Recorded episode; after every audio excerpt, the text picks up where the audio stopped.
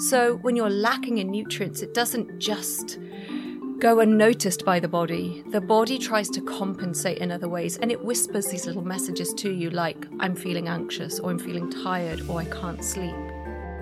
Welcome to Unquestionable, with your hosts Giles Paley Phillips and Sophie Green, where each week we dive into real and raw conversations with experts, creators, thought leaders and C E Os. With our guests, we'll be exploring some of the unquestionable truths behind psychology, mental health and relationships to gain a deeper understanding of human nature. So let's get into today's episode. I've been on a bit of a health investigative journey lately. Um, but to be fair, I am also a bit of a hypochondriac, so that might be why. But um, but yeah, no, it absolutely, the whole topic really fascinates me. Yes. And it wasn't until I spoke to a nutritionist that I realised how, um, wow, how complicated it all yes. is. And, uh, you know, they were throwing out all these scientific words and all this jargon at me. And I was kind of like, oh, these people are super clever. Like, I don't And know also how much control you have over it. You think yeah. you just eat. It's fuel, it gives you energy, and you're done. But actually, what you eat massively influences. Well, that was going to be my first question, actually. F- food as fuel. Yeah. And clearly, it's much more than that. It is much more than that. It's essentially the building blocks for everything that we are, from our thoughts, because of our neurotransmitters, our brain chemistry. You need key nutrients to build your dopamine, your serotonin, and without those you start to become lacking in them. So it can really impact your sleep because serotonin converts into melatonin. It can affect your motivation because dopamine is your, your get up and go hormone. It, it really helps you feel strong, confident and motivated.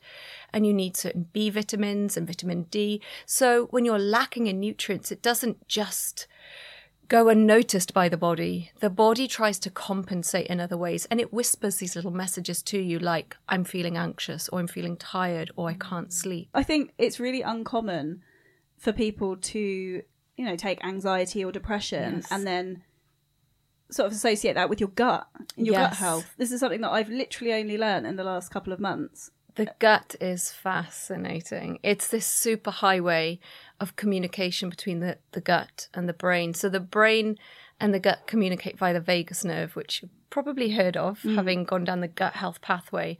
And the brain has sensors in your gut called neuropods. And these sensors will tell the brain how much um, amino acids you've got in your in your diet, in your gut. It'll tell the brain about the omega three fatty acids, because again, they're very, very important for your brain health.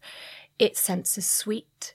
So your gut, even without your taste buds, if you completely took your taste buds out of it, your gut would still sense sweet and your brain would enjoy it.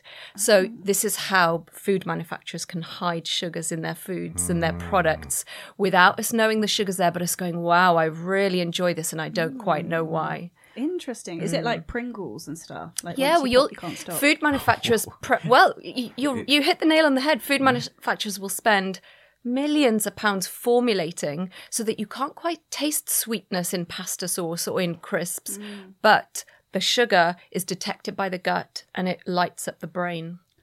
Mm. Wow. Like refined carbohydrates, which I'm sure we can go on to. But so amino acids you touched on there. Yes. Firstly, what are they? And why are they so important? So amino acids are the building blocks of all of pretty much every tissue in the body. So they're you consume protein, so your lean meats, your eggs, all these foods that contain protein break down into all these different amino acids. And then the body uses those amino acids to build neurotransmitters, skin, muscle, tendons, bones. So they're incredibly important. And most of us consume protein, but not all of us absorb the amino acids needed. So, for example, as we age, our stomach acidity isn't as acidic, so we don't break down the protein as readily. If you're on omeprazole, which is a proton pump inhibitor, which re- reduces, makes your stomach less acidic, um, then you don't break down protein as readily. And lots of older individuals are on over-the-counter antacids or omeprazole, the pro- proton pump inhibitors. And so they're in this catch twenty-two where they're getting access to less of those core, those key amino acids, mm. and they're becoming deficient, and they're eating protein, although many people don't eat enough protein, but they're not able to break that protein down. And so sadly, protein then travels through into the digestive system and it becomes readily available for putrefaction, which is rather nice, isn't it? So you start mm. to have um, fer- fermentation of your carbs and putrefaction of protein. So you start to have issues, which um, you become very aware of when you go mm. to the bathroom. Oh, lovely. Yes. Who knew we'd be going down this route? Yeah, yeah, yeah. It's too early on as well. So is that where, because you, you've obviously got a microbiome in your gut and you've got yes. kind of like good bacteria and then what, you know, what you call bad bacteria. Yes. Is that where bad bacteria can become abundant, or is that something completely different? So the microbiome has a incredibly diverse range of fungi, viruses, bacteria, and we classify some as good and bad. Now, we need the bad, but we need the good to be dominating. And it's when the bad outcrowds the good that we start to have problems.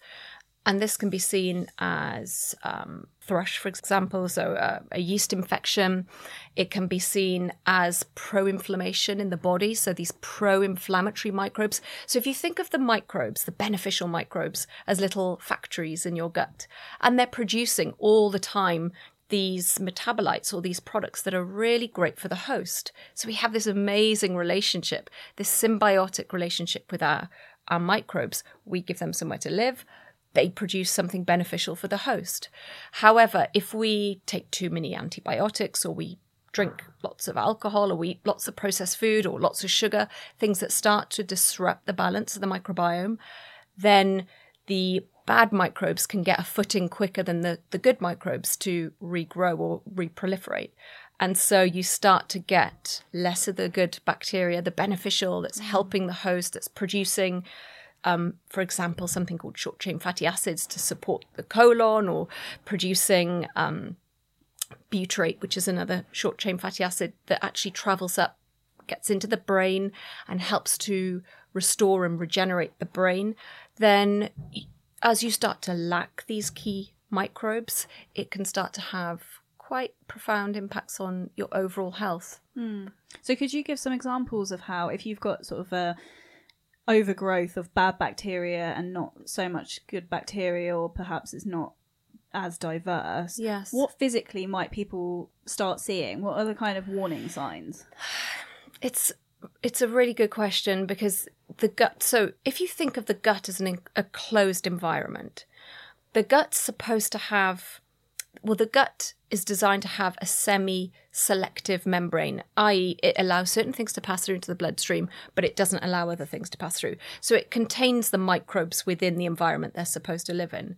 Now, if you were to eat things that damage the gut, essentially make your um, your gut lining more permeable, more... Um, I don't want to use the word holy, but if you think of a brick wall with mo- mortar, yeah. and the mortar starts to erode, things can start to pass through. Bits of food can pass through, which stimulate the immune system, and the immune system says, hey, this shouldn't be there, and that can cause inflammation. But also bacteria can go through, or the, the toxins produced by bacteria. So you can start to experience things like migraines or low mood. You can start to experience anxiety, joint pains.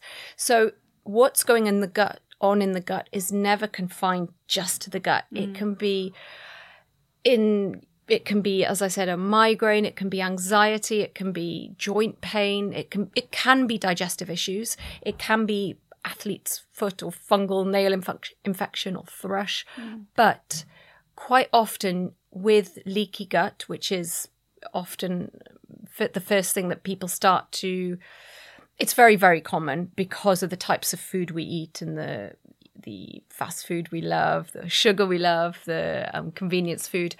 People will experience um, some signs of low-level inflammation because the gut barriers aren't as integral as they should be.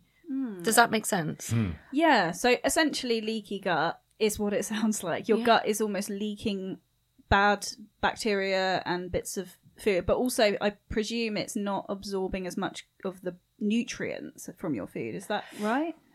The nutrients tend to be absorbed when we have really great stomach acidity. So if you have, say, pH one to three is the ideal for the gut. Mm. At that acidity, the um, iron can be broken down. So, for example, if you ate spinach, it has a very strong cellulose cell wall, but the acidity can break that down, access your iron and help absorb it into the body. The same with protein, breaking it down, the same with absorbing iron. As your stomach acidity becomes less acidic because of chronic stress, because of um, certain medications, because of age, all of these factors start to impact our stomach acidity. So we can become very nutrient depleted through lack of absorption. The other reason we become so depleted is because of our lifestyle. Now, magnesium's a key one, particularly for women. I always ask women about their lifestyle and diet if they present with any kind of insomnia, anxiety, cramping, constipation, because magnesium is, whilst we might be eating plenty of it, we lose magnesium very readily when our blood sugars are really high, when we're inflamed, when we're stressed. Um, we don't necessarily absorb as much of it as easily. So The, the nutrients need to be absorbed in the stomach, but they also need to be retained by the body. And if we're in this constant state of stress or inflammation or high blood sugars, then we're going to get certain nutrients being depleted at the same time. So mm. we're trying to get more in and plug the leaks, yeah. if that makes sense. So basically, if you've got if your if your gut microbiome and acidity and everything's not in some form of homeostasis, then yes. you could be eating a great diet and think that you're eating really healthily, and actually your body's not really absorbing all the nutrients that it needs, yeah. and so you're still feeling tired or anxious or whatever it might be. Absolutely, and that that's quite common as well. You know, people might be taking lots of supplements mm. and thinking, well, it's not really doing anything, but they're not actually absorbing the, the nutrients from that supplement, or they're taking a supplement that's in the wrong compound and the mm. body can't access it because it's not very bioavailable. So it food is always the best source of nutrients. You know, supplements can be very, very helpful if they're targeted in the right kind of supplements, but you can't out-supplement a bad diet. So, mm. so getting your diet correct first, but stress and sleep also play havoc on the digestive system and even on the nervous system. So the nervous system will prioritize fleeing a tiger over digesting food. So we shunt blood away from the digestive system when we're in a constant state of stress. And this is why when we're stressed, we we don't we have bowel changes, mm. we have bloating, we start to see these digestive issues when we're in this state of stress. And when someone's in a constant state of stress, it hugely impacts their digestive system mm. and their ability to absorb nutrients and process those nutrients, and and it affects the gut microbiome as well. Mm.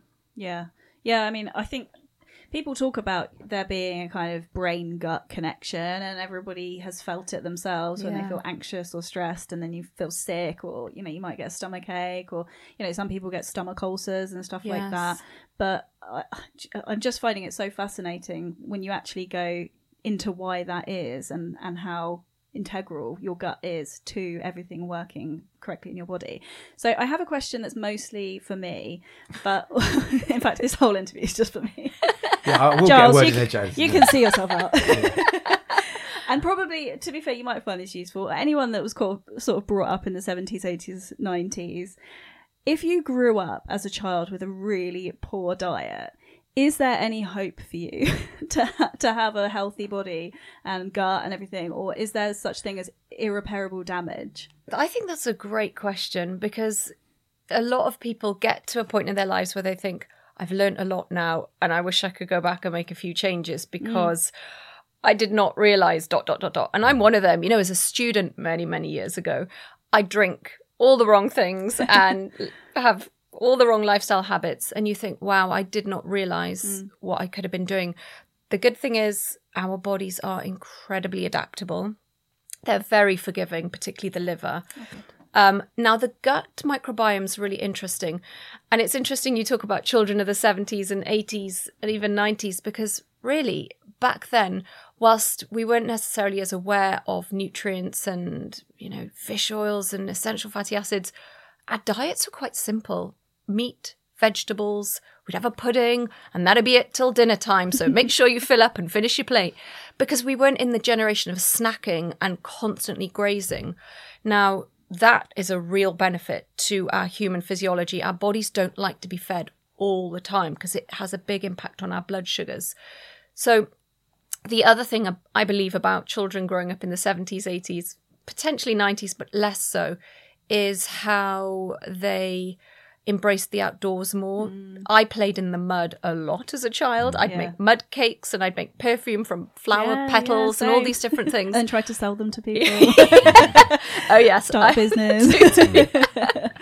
um, and I think that that really, that being outdoors is incredibly influential over your gut microbiome. Having a pet mm. in the house, oh. um, playing with playing in mud or with mud. Mm. Um, so gardeners, for example, have a have a more robust microbiome because they're oh. constantly turning up the soil and getting all these tiny little microbiome or microbes being in, inhaled and brought into the body. Oh, really? So being just going for a walk, being in the sea, swimming outdoors, these are mm. all very easy wins for the gut, and you can see how they start to link with our mental health mm. and the importance of being outside.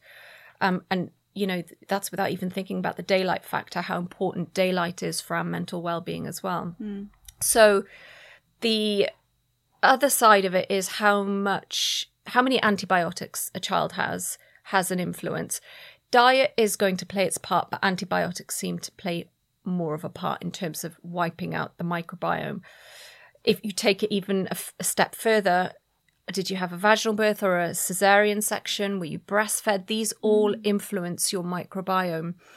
So your question was more related around, does your diet impact your future um, kind of gut health? You can influence your gut health on a daily basis. Mm. Literally changing your diet today will influence what your gut microbiome looks like tomorrow. Wow. So there's almost like a fingerprint of a, of a microbiome that's very influential from the type of birth you have, the breast milk, whether you were breastfed or not, the environment you grew up in. Did you grow up in a forest versus a city? Mm. Did you have a pet at home? Who have you kissed throughout your life? What illnesses have you had?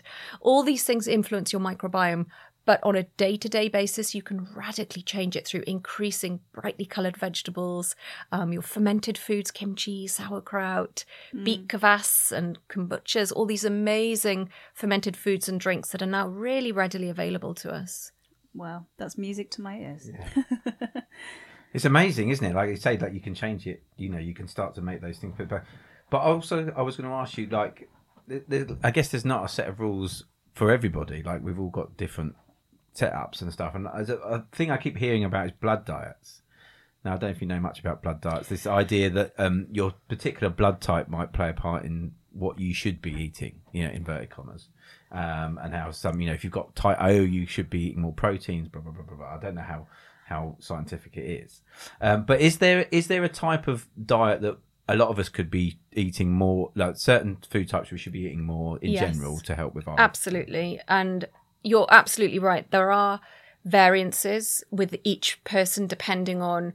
I personally don't follow the blood diet or look into the blood diet as as scientifically sound be- just because I don't know enough about mm. it to comment on that.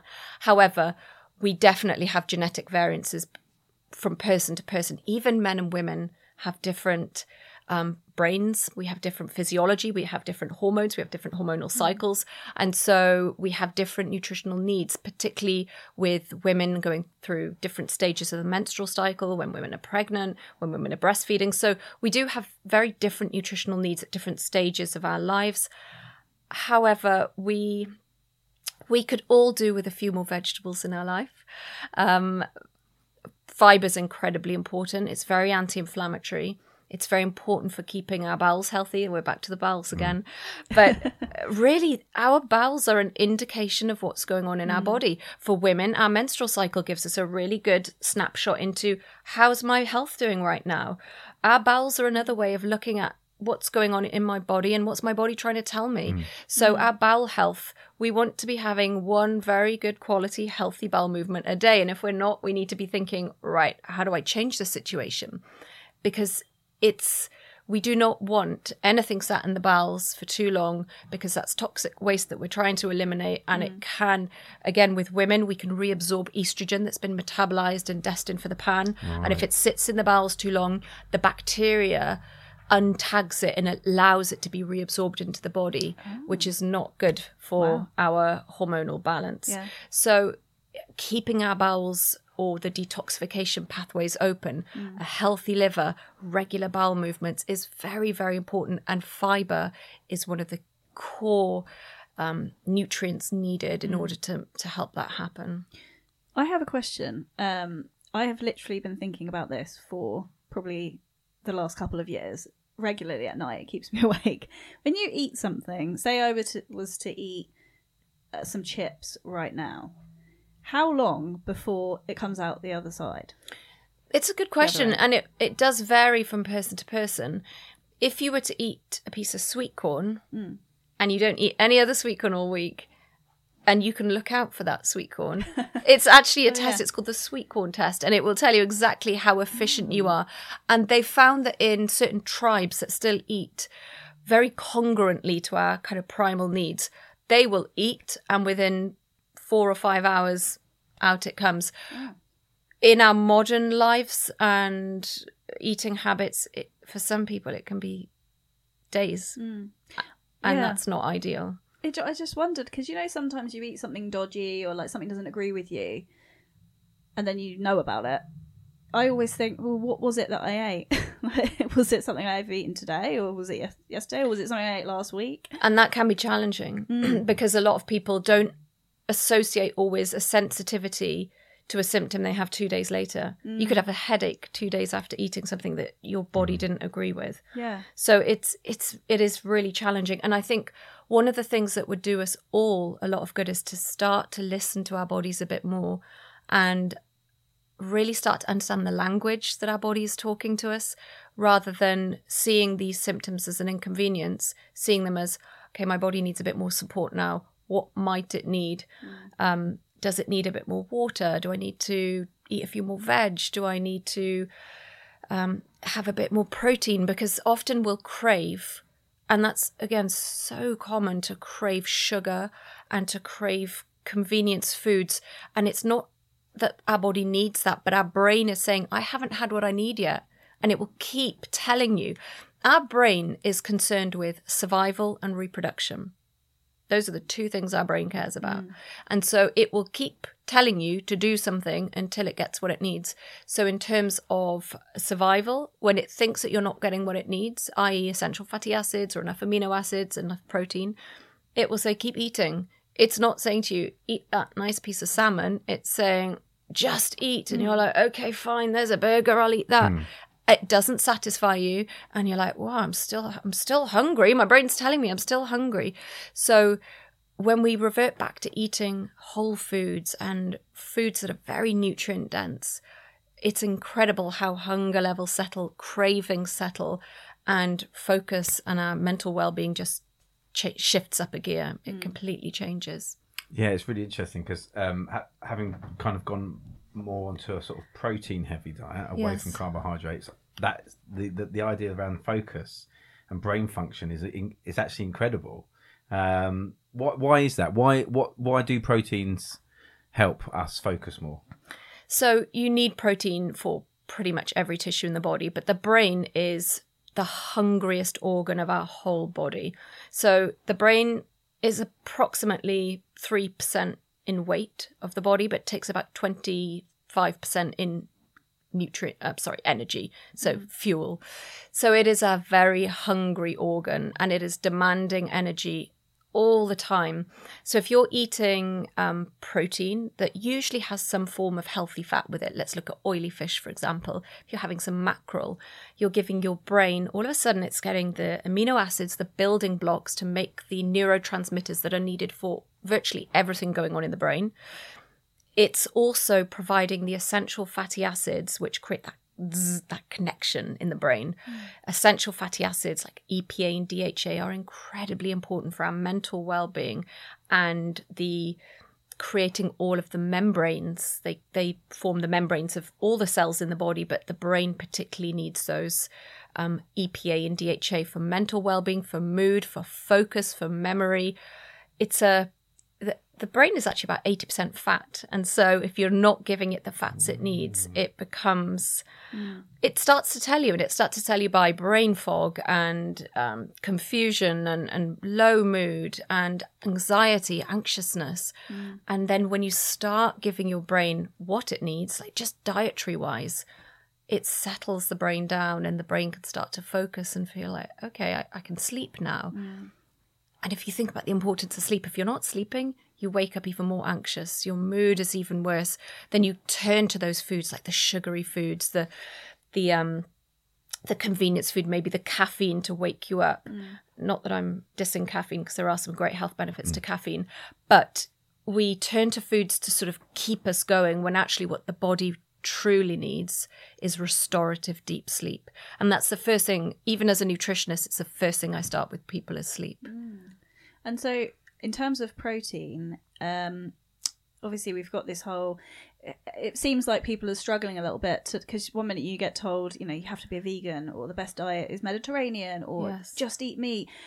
Could you speak on that a little bit, and, and where are the best places to get protein from? And particularly if you're not eating meat or animal products, could, is it possible to get enough protein out of a vegan diet? Okay, so vegan is challenging. If you're a vegetarian, absolutely. You can still get lots of protein in eggs and cheese, feta, goat's cheese, milk. There's, you can absolutely have adequate protein from a vegetarian diet. Vegan diets, they are much more challenging. You you need to supplement if you're a vegan, because you won't get certain key nutrients like your B twelve. Um, you'll often be low in zinc, vitamin A. And I don't mean the beta carotenes from vegetables. I mean the preformed vitamin A that you'd find in liver. Mm. So it's it's more challenging. And I I understand the ethical reasons why vegans might become vegans. But from a human health perspective, we are... we struggle to get adequate protein mm. without eating certain animal products. Um, fish is a great source of protein. Chicken is a superior source of protein, um, and red meat. So I, f- I feel with food and planetary health, we need to be looking at eating less meat, but better meat. Mm. So be more selective about where you're getting your meat and how it's farmed. Is it, f- because truly, if our argument is we are destroying the planet, well, it's about the way we're farming that's mm. destroying the planet, not what we're farming, mm. because we can quite easily destroy the, the, fa- the planet with soy farming mm. and all of these yeah. other crops. Yeah. We have to look at the planet as an ecosystem in itself mm. and create balance when it comes to farming. And as soon as we start to industrialize food, like the vegan burgers and the fake meats, we are just replacing one problem with another. Mm. There is inherently a lot of good in having um, animals roaming and grazing. It sequesters a great deal of carbon from the environment. Mm. And in whereas grass is growing, when animals are grazing and the grass is growing, that in itself is drawing carbon into the soil. Tilling is very bad for the environment. That releases a lot of this carbon back into the environment.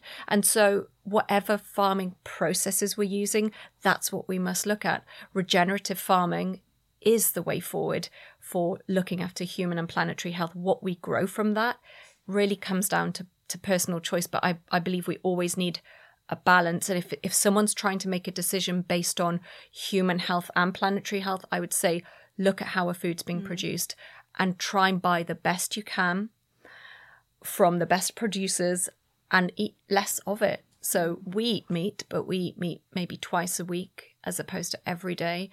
And we eat lots of vegetables, and eggs are a huge staple in our household, yeah. particularly for the kids. I guess, yeah, I'm thinking just from my own personal perspective, because I, I'm sort of a conservationist in my other job and, uh, you know, I've done all the diets and have tried to do the best for my body and the best for the planet. And in some way, they're kind of interlinked, I think. Yes. And I realised that because I've been a vegan um, and, you know, sometimes for stretches of time, I still am. Um, not, not on purpose. It's just the way that it happens. But I definitely resort, resorted at times to those like veggie sausages, veggie burgers, mm. just vegan junk basically. Yeah. And I realised that actually you know, that's not so great for the environment either.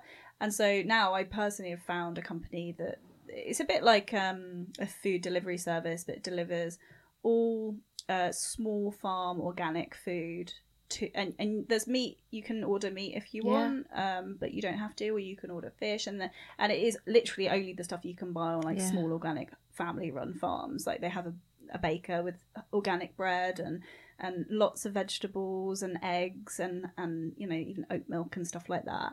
And that has possibly been the best diet that I have personally found for my body, but yes. also for the environment. Yes. And my conscience feels better. My, you know, all my vitals are back up. And so, yeah, if there's options for that, I mean, it's a little bit more expensive, but honestly, probably not that much mm. more expensive, because I tend to, fit, you know, I eat everything yes. that I get. I don't waste anything. Um, I mean, like, do you find that people tend to use sort of money and convenience, and people have got busy schedules and work and stuff? Um, do you find that people sort of use that as a bit of an excuse to not do that? I think often people, we're in the habit of convenience and snacking and overeating so much that I find the people I work with, once they, they make this shift where they eat less because they're eating in a window, and then they crave less, and they end up... Be, they become conscious consumers. They buy the things that they love, that their body loves, mm. and they've ditched the junk. So from a cost analysis perspective, it probably works out about the same, because all of those little Saturday treats and those, you know, uh, impulsive buys have gone. Mm. And they're much more focused on, right, I'm going to get my daily sauerkraut in. I'm having my... my freezer's full of cuts of meat that I've bought, that I've found from my local butcher, that, you know, I've I've not just picked a certain meal that's convenient for me, but I'm now, people start falling in love with food in the same way that they see the impact it's having on their body. And it's it becomes more of a, a form of self-respect, the way they're eating. Mm. So they, they become the gatekeeper to what's going into their body. And so the shift from, oh, I, I love spending money on this, starts to shift around to, actually, this is too important. I want to buy good meat now, or I want to buy my organic vegetables from my local farmer. And then after that, they start to realize, well, actually, I'm not spending that much more, because I've I've stopped spending on the things that were, I was buying that wasn't actually making me happy, but I thought it was. I was getting that momentary happiness or pleasure from it, but it fast disappeared. Mm. Definitely. Could you um, speak on uh, probiotics and prebiotics? What are they? Should we be taking them? Uh, you know, is it similar to supplements, where if you're taking them but you're not doing other things and they don't really work? Yeah, it's a fascinating subject. So prebiotics are the food that the bacteria feed on. So a very cost-effective way of consuming prebiotics is eating sauerkraut. Mm. And often when I talk about sauerkraut, people slightly turn their nose up and go, oh, I had that as a child and it was awful. But the sauerkrauts you can get now are phenomenal. Mm. You can get some incredible small producers making the most interesting sauerkrauts, mm. from red cabbage, white cabbage, even beetroot, carrot, um, cauliflower, sour, like caulif- mm. fermented cauliflowers. So there's a vast range now, as gut health. With, with kimchi. Be- kimchi. Yeah. Mm. Fantastic. Yes. And so all I would say is, again, go for quality, and and sauerkraut's not an expensive product, but if you buy it from a supermarket, it should always be in the fridge. If it's on the shelf, it won't have the live bacteria in it. Mm-hmm. So I always encourage people to go to your local health food shop or your local mm. deli and see what they have on offer, because they'll often have the local producers mm. um, who are making these incredible seaweed sauerkrauts and mm. just turmeric and ginger. And when you add these really interesting spices and botanicals to a, um, a fermented mix, it enhances the bioavailability of the, the goodness within the turmeric. So the curcumin becomes more bioavailable, the allicin in the garlic becomes more bioavailable. So sauerkraut is essentially your prebiotic and your probiotic. It's got the semi-digested Um, cabbage, which sounds really appealing, doesn't it?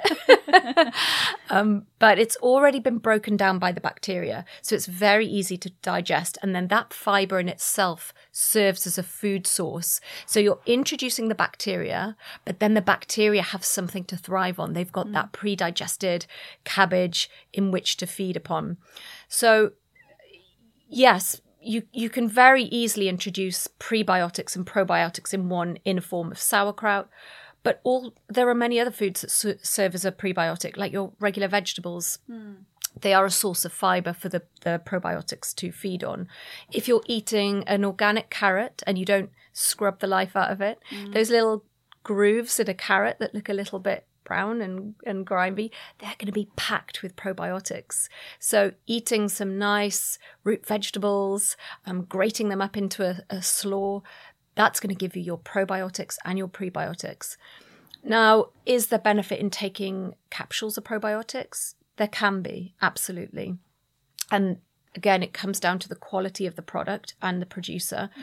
But there are many products in that manner that I use for people who are taking, for example, a course of antibiotics, and during that course, two hours after the pro- the antibiotic, they might take a regenerative probiotic to support the beneficial gut bacteria. Mm. Um, there's a condition called S I B O, which is small intestinal bacteria overgrowth, and if someone has that, then using a targeted probiotic can help to get the the good bacteria recolonized and to kill off the bad bacteria. So there are absolutely cases for probiotics as certain ways of supporting certain conditions, but for everyday use, a, a good kimchi or a sauerkraut, your kombuchas mm. and um, apple cider vinegars, all of these great ways of bringing bacteria, beneficial bacteria into, into our day-to-day lives is is really accessible to people. Mm. Interesting. I didn't know that. There you go, you've got to get some sauerkraut when you get home. Yeah, I quite like sauerkraut. Yeah. Um, I want to talk about intermittent fasting, because yes. we did sort of touch a little bit on, you were talking about like maybe people starting to realise they don't have to be eating constantly. Yes. Um, and it's interesting about the little and often thing, because people say, oh, you you know, if you want to lose weight, you should eat little and often because it's going to get your metabolism going. stuff, you know, which, you know, um, sounds like an old wives' tale, really. But yeah. I I've, I intermittent fast. I, I, I generally don't eat um, a breakfast or lunch. I normally eat and have an evening meal, and then go. The cycle starts again. And I've seen huge benefits from it, not only like with regards to weight loss, but um, yeah, focus and, yes. and, and again, what what is it about intermittent fasting that's so beneficial? So we tend to live in a world where we're constantly eating. We'll have our breakfast, and we'll have our mid-morning snack, lunch, afternoon snack, dinner, evening snack. And this impacts our blood sugars.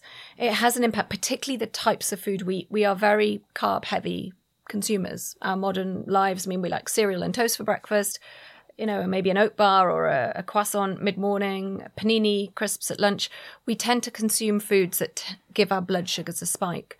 And the consequence of this is, with every blood sugar spike, the, the pancreas has to produce insulin to help the body mop that blood sugar up and shunt it somewhere, into our cells to use as energy, into the liver to, to store as glycogen or to be converted into fat. So we can find ourselves in a position where we get away with it. You know, your twenties, often we're very busy and we're, we're you know, on the go all the time. And we can essentially get away with grazing all the time and eating lots of carb-heavy foods. But there gets a point in life when you start to notice you're becoming more sluggish, you're becoming more tired, you're not sleeping so well, you're craving foods. And your hunger levels are just always there. You never seem to feel very satisfied. So at this point, you can start to find yourself becoming insulin resistant. So the blood sugars have been spiked for so long, for... um. All this, these continuous blood spikes have meant, blood sugar spikes have meant that the insulin is trying its hardest to constantly mop up the blood sugars. So it's knocking on the door of the cell saying, come on, let this blood sugar in. We have to get rid of it. High blood sugars are toxic for the body. But after a while, the, the cells are like, look, I'm done listening to you. I'm not taking this sugar in anymore. So it essentially puts its hands over its ears and goes, no. So these blood sugars are starting to rise. And so the pancreas is like, well, I better produce more insulin to push that door even harder to try and get the sugar in. So over time, our, st- our cells are not getting the adequate fuel that they need, particularly our brain cells. And that's when we start to get that brain fog, or our mood starts to become altered. But we feel constantly hungry because we're not getting the fuel into the cells, Blood sugars are starting to go up, so the body's desperately trying to convert that into fat because our glycogen stores are full. So we start to find we're putting on more weight. For women, we can start to get major hormonal imbalances, and um, and we're hungry all the time. And we're like, well, why am I hungry? I'm always eating stuff, but I'm hungry and I'm tired. So when you intermittently fast, particularly if you're eating in that window of eating things that don't really spike your blood sugars, let's say you stop eating at five o'clock or six o'clock. After, say, two to three hours, your blood sugars will start to come down and level. At that point, the body still needs fuel, but rather than it having another um, oat bar or, or, or hike of blood sugars coming back in, it says, okay, well, I'm not getting my primary source of fuel that I've been living off for the last ten years. I'm going to use my secondary source of fuel. And this is where we tap into our primal, um, our ancestral health. This is where we look at us as humans having this evolutionary advantage that we can burn two forms of fuel. We can burn fat for fuel. We can burn sugar for fuel, glucose. But we tend to be Olympic sugar burners. We rarely get into that fat burning mm. because we're constantly, our blood sugars are too high. Fat burning kicks in when the blood sugars are level and we're not getting that extra blood sugar in. So the body says, okay, well, it's not coming. I'll feed myself from the stores I already have. Now, as hunter-gatherers, that would have allowed us to go days without consuming anything. As we're roaming and looking for food, we've essentially stored all of this good food on us by way of fat. And our body breaks down the fat, provides us with ketones, which is instant fuel for the brain. And it's actually incredibly important to have that source of fuel for the brain, because as you become insulin resistant in the brain, the glucose doesn't get transported as readily.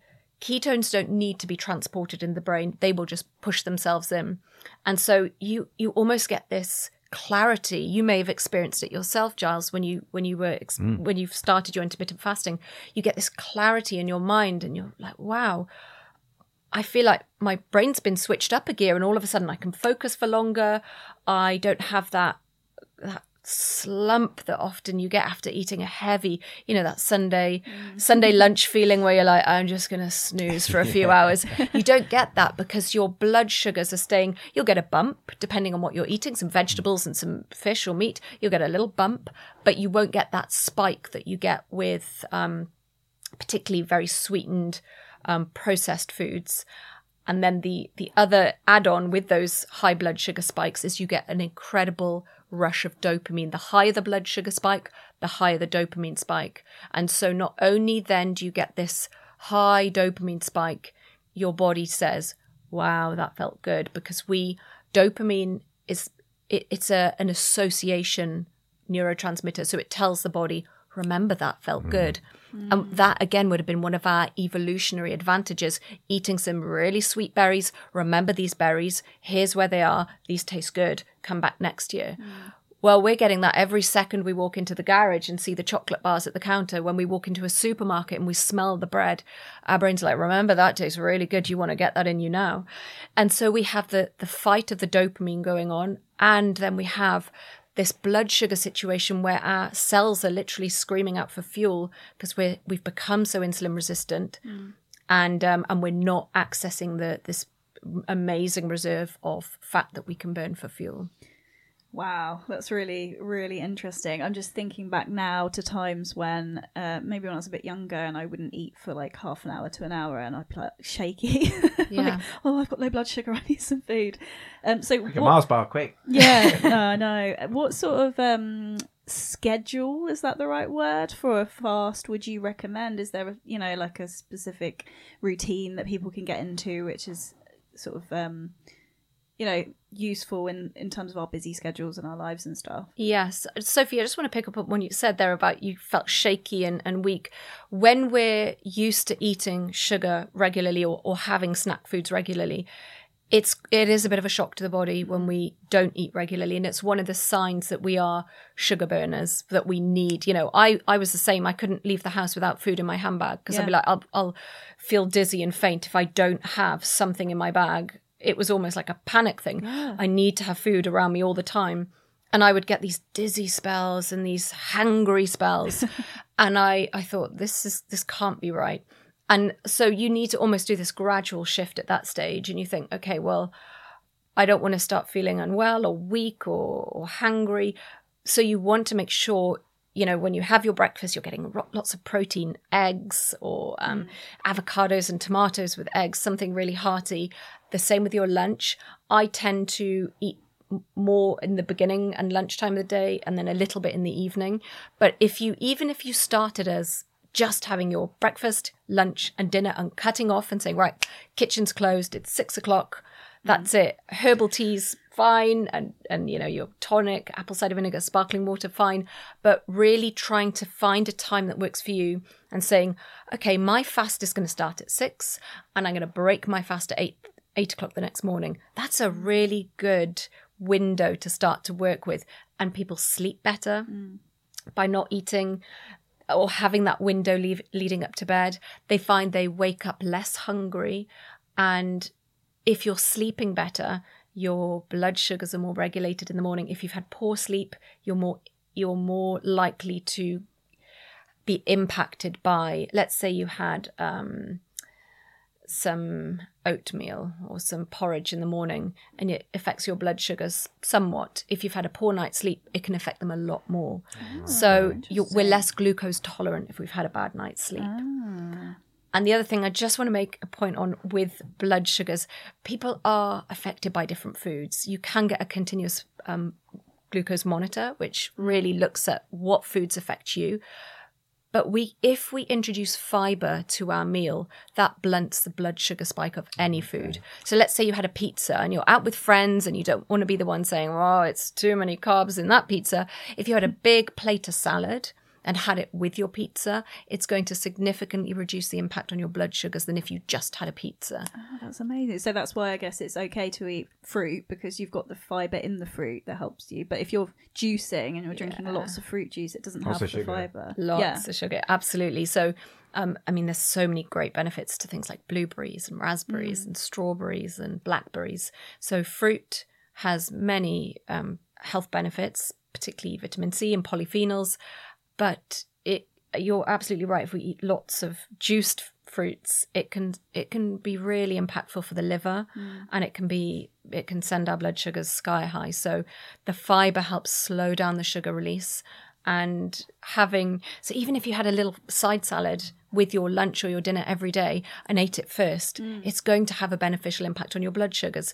And then the next thing you can do is go for a walk straight after a meal, which again significantly blunts the blood sugars. Um, those two strategies alone can start to, f- to c- people can start to find they have more energy. Um, they're reducing their chronic illness risk, because the longer and more prolonged we have these blood sugar spikes for, the more likely we are to develop insulin resistance, which leads to cardiovascular disease, high blood pressure. For um, women, we're particularly at risk of Alzheimer's, and high blood sugars has a very detrimental effect on our brain health.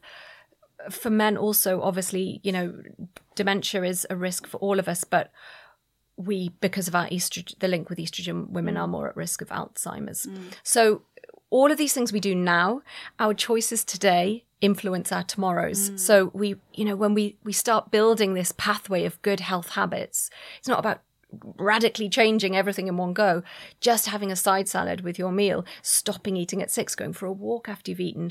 These all build up and make a big difference. And in a month's time, you're like, wow, I feel so much better. Now I think I might start going for a walk twice a day, or I might go to that class I've been thinking of doing. Yeah. It becomes this gradual change that sticks, rather than I did that for a, a week, it didn't work, I'm going back to what I've always done. Mm. And just for the Just for the apathetic out there, or people like me who have in the past had the worst diets or eaten loads of sugar, um, it's it's changeable. Your body can recover from that, right? It's Absolutely. Not like if you've had a childhood or a teen, you know, your teen years where you've eaten so much sugar and junk, and your your blood sugar spikes have been through the roof.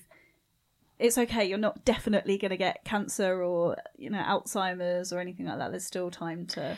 Uh, absolutely. As I said earlier, the body is very, very forgiving. The area that tends to be most affected by um, high sugar and not such great diets is the liver. Um, the liver accumulates lots of fat that's converted from these excessive amounts of sugar we eat. And it's called non-alcoholic fatty liver disease. And sadly, even children are starting to show signs of that now. And and it's these highly sweetened foods and, you know, there's, it's just everywhere. It's really challenging as a parent to, to even shield your children from that. Mm. Um, but the liver is just an amazing organ. It will regenerate if you give it just some care and attention. Mm. Fasting is wonderful for the liver. So as you start fasting, the liver, it literally is going to start sucking out these mosaic pockets of fat. It's going to help the liver to recover. It gives it a break from doing the work it's having to do. Mm. Um, eggs are fantastic for the liver because they're rich in choline, which supports the liver. Bitters, so your rocket and um, beetroot tops, all these kind of bitter foods, is again, again really supportive of the liver. So yes, absolutely. You can do so much to um, alter years of bad habits and years of poor food choices. And, you know, I've been there myself. I think we've all been there because yeah. we grow up not really understanding the implications of mm. lots of sweet foods. And particularly when you, you know, I grew up in, in a house where meat and veg were pretty standard. And then you move away and you think, I get to make my own yeah. choices yeah. now. And so yeah. you turn to the to the sweets and the easy to prepare meals, and it you don't feel so great, but mm. you kind of just get on with it. And then it gets to a point, as it did with me, where I thought, wow, this is really affecting me now. And you, as you have, Sophie, you go down this learning journey and you think, wow, I, I had no idea I was doing this to myself. Mm. But there's so much value in that as well, because then you can, I mean, you're at an age where you've literally, you're so young that you can impact the rest of your life. And it's, it's, I think it's such a gift to to have this knowledge at your age versus a lot of the people I work with. And even in their seventies and eighties, they can make great changes. Yeah. But they wish that they'd known in their twenties, their thirties. Oh, yeah, definitely. Um. Also, one last thing, just because I'm thinking, you know, we touched on sort of how these diets can help with sort of like weight loss and metabolism and stuff like that. Just for people that are listening that have a fast metabolism like me, and like I know sometimes men as well like to be like big and, you know, yeah. buff. Will doing this, will changing your diet in this way, because for me personally, I've always been afraid of sort of fasting or not eating enough because I have a ridiculously fast metabolism, and then I lose weight very, mm-hmm. very quickly. Will, could you speak on that a little bit? Is that something that's going to affect your metabolism, and are you going to lose weight if you're already that way inclined, or could this help to stabilize your metabolism a little bit? So it's interesting, um, when we fast, you actually, particularly women, get a really big spike in something called growth hormone, which really helps you to build muscle. Mm. Um, and that's very important from your thirties onwards, because we start to lose, excuse me, growth hormone from that point onwards. And, and muscle is the second biggest user of um, energy. We spoke about the brain earlier. Your muscles mop up lots and lots of blood sugar. So as soon as we start losing muscle mass, we have even more blood sugar now to mop up and get turned into fat. So you, as a female fasting from, say, six onwards, you're going to get a boost in growth hormone, which is going to support muscle building. You just make, must make sure you eat adequate amounts of protein, healthy fats, your avocados, olives, drizzling olive oil over things, eating things like feta or goat's cheese, salmon. Um, nuts are very calorific, so you can definitely make sure you're getting plenty of your calorific foods in and monitor that. But I...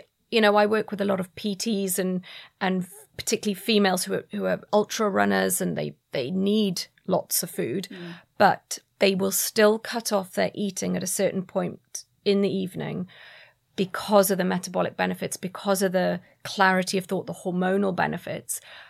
They just need to fuel themselves with more in the day. Okay. And the same would go for men, absolutely. Um, eating more uh, steak and eggs and high protein foods, but also getting in those the the calorific, like a couple of avocados, your bags of nuts. Um, there's lots of ways of really getting your food in without it impacting your blood sugars and without it having that negative effect of just eating too late at night or eating continuously throughout the day and grazing. Mm. You're literally just bringing what you would eat usually and try and fitting it into a window that works for you and having that rest period for the digestive system. And as you're, interestingly, as you're fasting, it has this really beneficial impact on your gut microbiome as well. Mm. It helps to, it does, it's not actually selective. It will kill off part of the microbiome, but then when you're eating foods that are rich in beneficial bacteria, it helps to reintroduce the good, and then they can proliferate and outcrowd the bad. Oh, that's amazing. That's so interesting, isn't it? I mean, we could talk for hours, honestly, um, but we haven't got hours, unfortunately. Yeah. Um, where can people find you, Pauline? What, on social media? What's your uh, uh, my handles? handle is Pauline J Cox for my personal, and then Sew and Arrow, like bow and arrow with yeah. an S, um, is uh, a, one of my businesses that we, we're a low-carb specialist, yeah. so we we specialise in metabolic foods that promote good health. But um, yes, that's where yeah. people can find And your me. book, what's the title and when, where can people get it? The next book is called Hungry Woman, and it'll be available in all major bookshops, but they'll be able to find it on Amazon and in Waterstones and... Mm.